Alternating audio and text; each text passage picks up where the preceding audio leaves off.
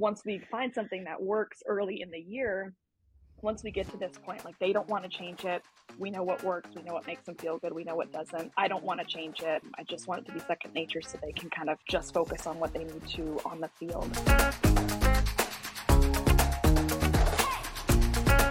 Hey guys, it's Reilly. Just wanted to pop in real quick and remind you that the RBSN library is now open and available for you to check out.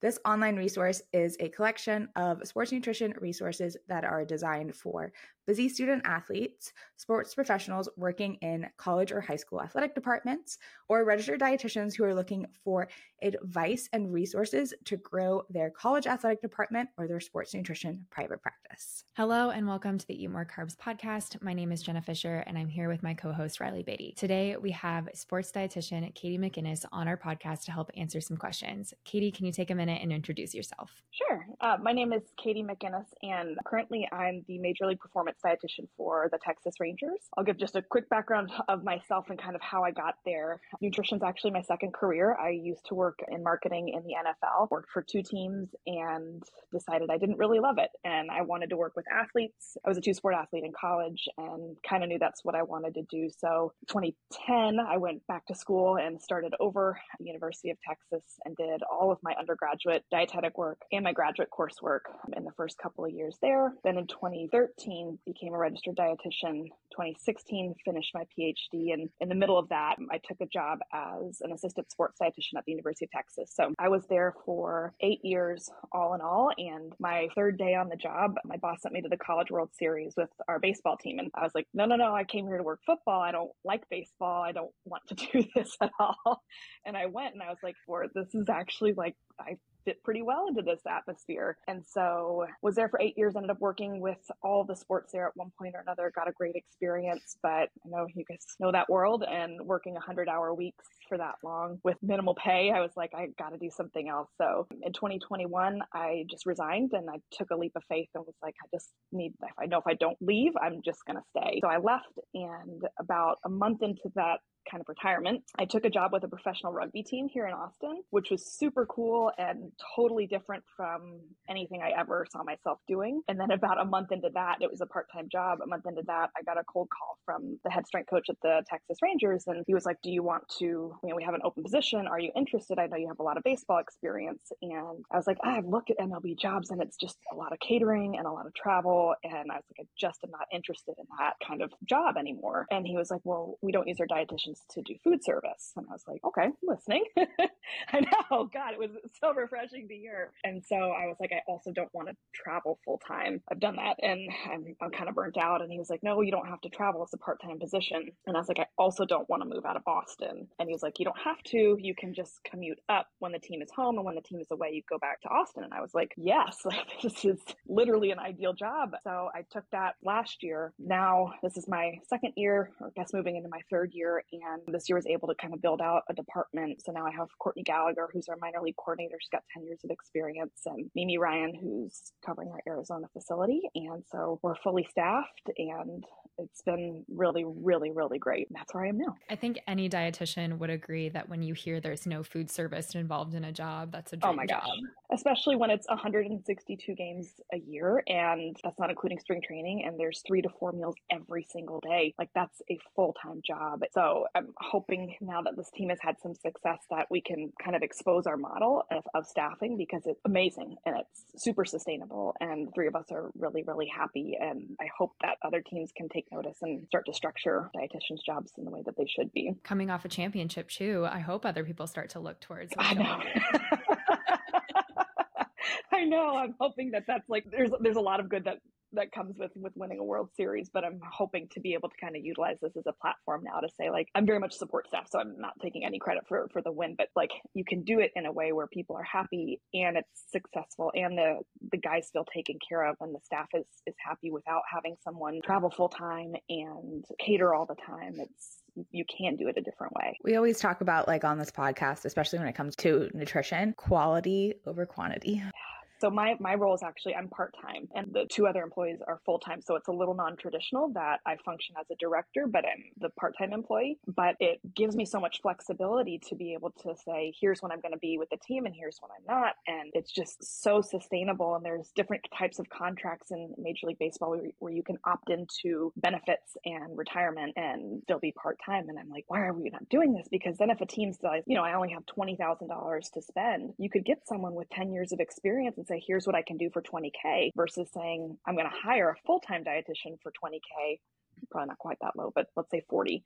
And then you're looking at someone taking care of your major league team that has this is their first job out of school. And I don't support that model because I think about myself in my first year and how much I would have botched this job in my first year. So I think, you know, even if with limited budgets, you can still get some experience that way. Everybody says you learned the most in your first year out of the internship. And it's so true. I, I mean, even like my first four or five years, I think, I, I mean, I still learn a lot today, but I spent a lot of time working with young dietitians. And I think about where I was when I was in my first year and consider myself like a decently smart human being. But I was like, man, I just didn't have those soft skills that I needed. And I wouldn't have known how to handle guys who were making a quarter of a million dollars a game. I just wouldn't have known how to speak to them and work with strength coaches who've been doing this for 20 years when I haven't. So first couple years are so crucial to have a good mentor and learn all that stuff. Something that I always tell young dietitians is I feel like I started to really make way in the field when I realized how much I didn't know. Because when I first came out of my internship, and Jenna and I actually did an internship together, oh, but cool. I think, yeah, a long time ago. I think it was all about like, I could do this, I could be in this position, I could do this. And then you start getting that worker experience and you're like, whoa, there's so much I didn't know yeah. besides just like the nutrition aspect of this. Totally. Job. I had a, a younger MLB dietitian reach out to me about our staffing model and talking about how like I was really protective of not letting them do food service. And she came back and she's like, well, I think we can do it all and with proper experience and training. And I think it was one of her first full time jobs. And I was like, you don't know what you don't know yet. don't. We can do the food service, but please listen when I say don't do it or find ways out of it. Like you don't know what you don't know yet. Especially when it comes to the food service or some of the things that dietitians are asked to do. I think we have a tendency to want to take on all of those tasks, but in reality, mm-hmm. just because we have the knowledge and we can do them doesn't mean that we should do all of those things, which is why having resources, having right. mentors, all those things are really valuable, especially in the sports space. Yeah. And the, the amount of time that's freed up for me to actually do high level science, like I kind of help oversee some of the high risk cases in the minor leagues as well, just to have another mind on it. Um, and we have a, a, guy in our minor league system that's in stage four CKD. I always kind of joke like two places where I might be kind of deadly is in a NICU and in a dialysis clinic because I haven't done it in so long. And I was like, I, we need to spend some time like researching the newest recommendations. And, but we had the time to do that. And so now this guy is getting the best care that he's ever had you know, we had really the time and the resources to be able to manage cases like that, where in the college setting, I would have never had time to be able to truly like dive in. And he came from a, college and their dietitian didn't have that time either. And it was kind of apparent, no fault to that person. But it's amazing how much more effective you can be when you have that time to actually do the high level stuff. I see that all the time too in private practice. And I mean, we even get questions from like our athletes and our clients who are like, because again, right, we work independently. So sometimes we work with interdisciplinary teams, but we're not kind of in a team setting like you are. And so sometimes we'll have, especially like maybe with like RED-S recovery or things like that, they're like, okay, well, like, what should I do for my training plan? I'm like, that's not our space.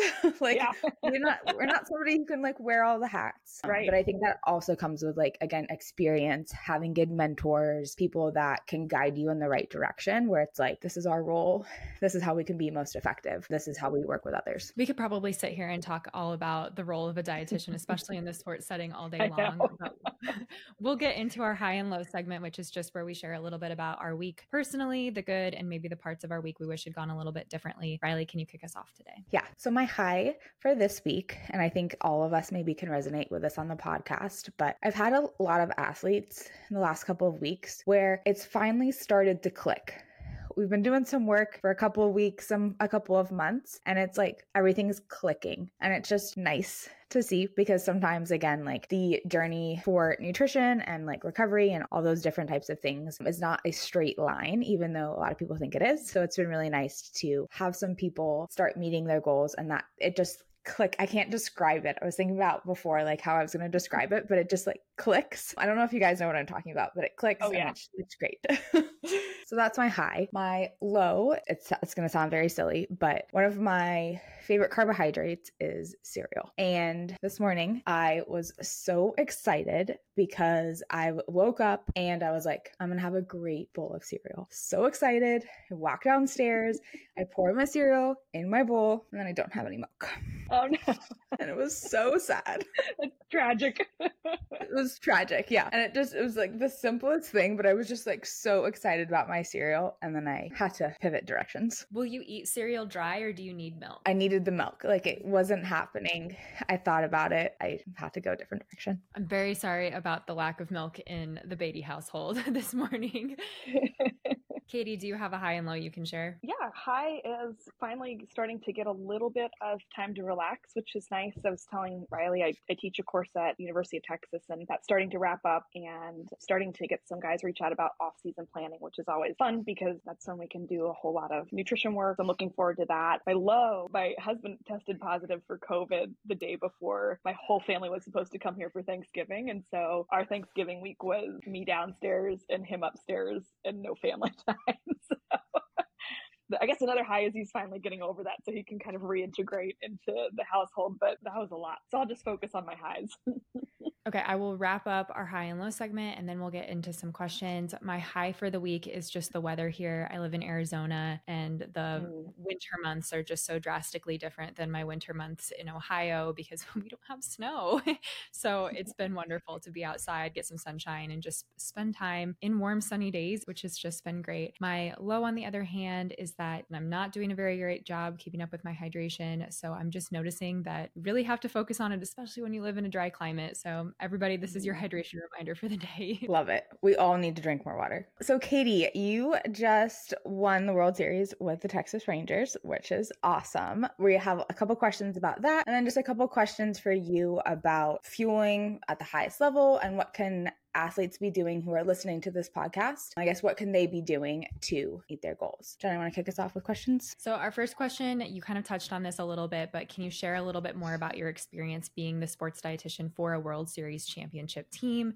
Kind of tell us a little bit more about what that's like. Yeah, it was incredible. I don't think I've ever been so anxious and stressed and happy and excited all at the same time. I kept getting alerts from my Apple Watch that were like, your resting heart rate has increased this week. And I'm like, I know, I'm sitting down three hours a day with a resting heart rate of 100 beats per minute.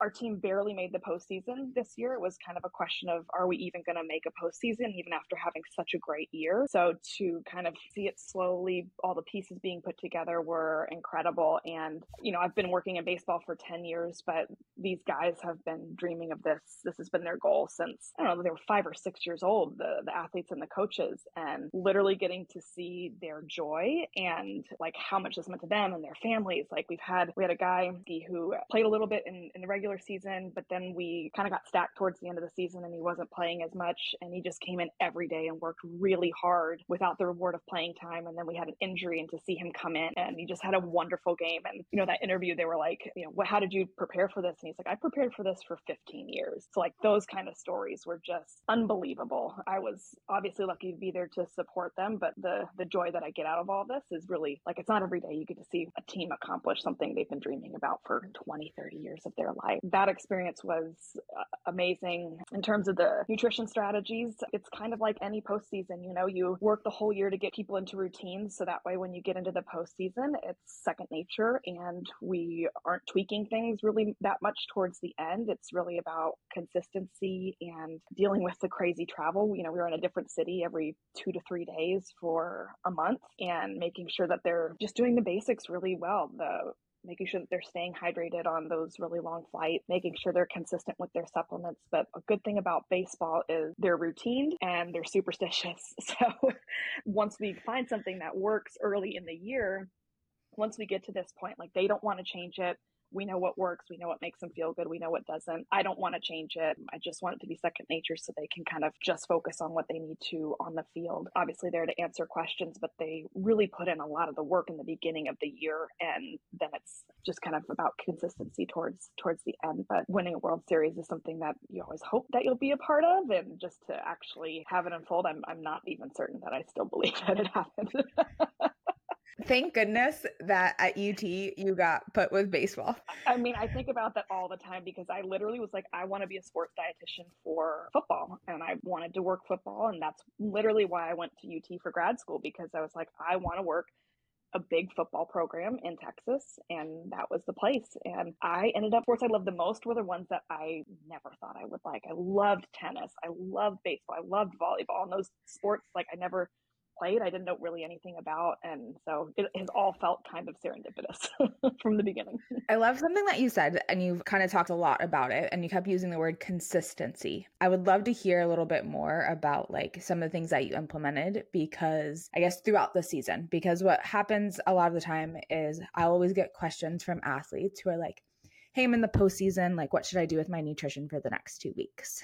And right. it's a little late right, right then, right? I mean, yeah, nutrition is important, but the framework and the foundation that we're setting during season is going to set us up for success in the postseason. Yeah, I'm sure you guys have preached this before to your athletes. Is that's not the time to try something new. Once you get into the postseason, that's not when we want to be making super big tweaks. And that's kind of the message that I told guys I had a guy who was wanting to lose a little bit of weight and I was like we're not doing that in the postseason. We're not. That's just it's not appropriate. You're going to start feeling tired. I was like this is just not the time to do it. We can focus on that in the off season right now. It's just about kind of maintaining. And so having things consistently done through the season I always say like one good day is not going to make you and one bad day is not going to break you. You know getting in baseball's a, a supplement sport. We use a lot of supplements and a lot of the things that we use have to take time to build up into the system. And so so if you take, let's say, glucosamine, you can't take glucosamine for a week and see any benefit. And even if you take it for six months, you still might not see some some benefit. The research is kind of iffy, but a lot of these things, again, we have to do with consistency early on. So that way, when you are tired towards the end, when you are struggling to hold on to weight, we have some consistent habits in there to help with that. We had an everyday player last year who was just losing weight. I didn't really have relationships built with the guys last year because it was my first year. And so coming into this year in spring training, I was like, we need to start having a plan now for your year. We know you're going to lose weight. We know you're prone to it, and we can't have you losing weight in October. And so we implemented strategies in spring training. So that way in October, he was healthy. So it's great to have that mindset of like, okay, this is the postseason or this is the championship run, and I really need to dial in. But like you said, if a two week run and it's like, okay, well, I'm sure we could make, you can always make small little tweaks here and there, but I needed to know this a while ago. we always say that you survive the season and you thrive in the off season. Like the off seasons when yeah. you make changes, is when you try things new, it's when you change yeah. body comp. And then season, we're trying to win. We're that's what we're doing. Yeah, trying to hold on to the good that you did in the off season and recover as best you can and hope that you stay as fresh as possible when it matters most. Yes. So you mentioned this, but baseball is a very superstitious sport. I would love if you have any superstitions that some people practice, obviously HIPAA safe, but any superstitions or maybe like some common myths that you hear in the locker room? Superstitions by person is very different. So you saw a lot of odd facial hair kind of towards the end of the year because if you start winning, like I'm finally getting a haircut on Thursday and I'm so excited because I was like, I can't change my hair. And then we'd start doing badly. And then the guy's like, You got a haircut. And I'm like, Oh no. it's all your fault. any little any little thing and, and it gets dicey when it's nutrition related where they tack themselves on to something that was not super healthy and they were like oh this is for the rally and i was like oh i can't say no to this because if i say no to them and this is the rally food and we don't rally it's my fault and so for from a nutrition perspective as a dietitian I actually think that's something that people underestimate and that you got to shut that stuff down really fast if you hear about it and it's something you don't want them doing for a long time because if they're like, "Oh, I drink Dr Pepper every single day and that's my that's my good luck food." It's like if you don't stop that now, that's going to be something that they do all year long. And so, you know, if I have someone who's doing that and then maybe they like hit a slump, I'm like, maybe we should maybe look at that Dr. Pepper. I think it might be losing some of its magic. so it's funny because it's it's very real. And like I wore the same clothes every single day for our postseason. And there's just a lot of superstition around it. Like you don't talk about games moving fast and things like that. And it's a real thing. If you do something against the superstition, like people will legitimately get mad. And so, again, from a nutrition perspective, you have to be aware of kind of what these superstitions are that are building and either make sure that it's something good or if it's something you really don't want to kind of get on top of that that fast. Athletes at any level are not immune to what's in the media. So whatever you kind of see in the population, whatever you see on TikTok, whatever you see on Twitter, that's what's going to permeate the clubhouse as well. At the pro level, you also have wives, girlfriends, family members that also are, you know, a wife is like, hey, my husband needs to be dairy free. And I'm like, oh, maybe not.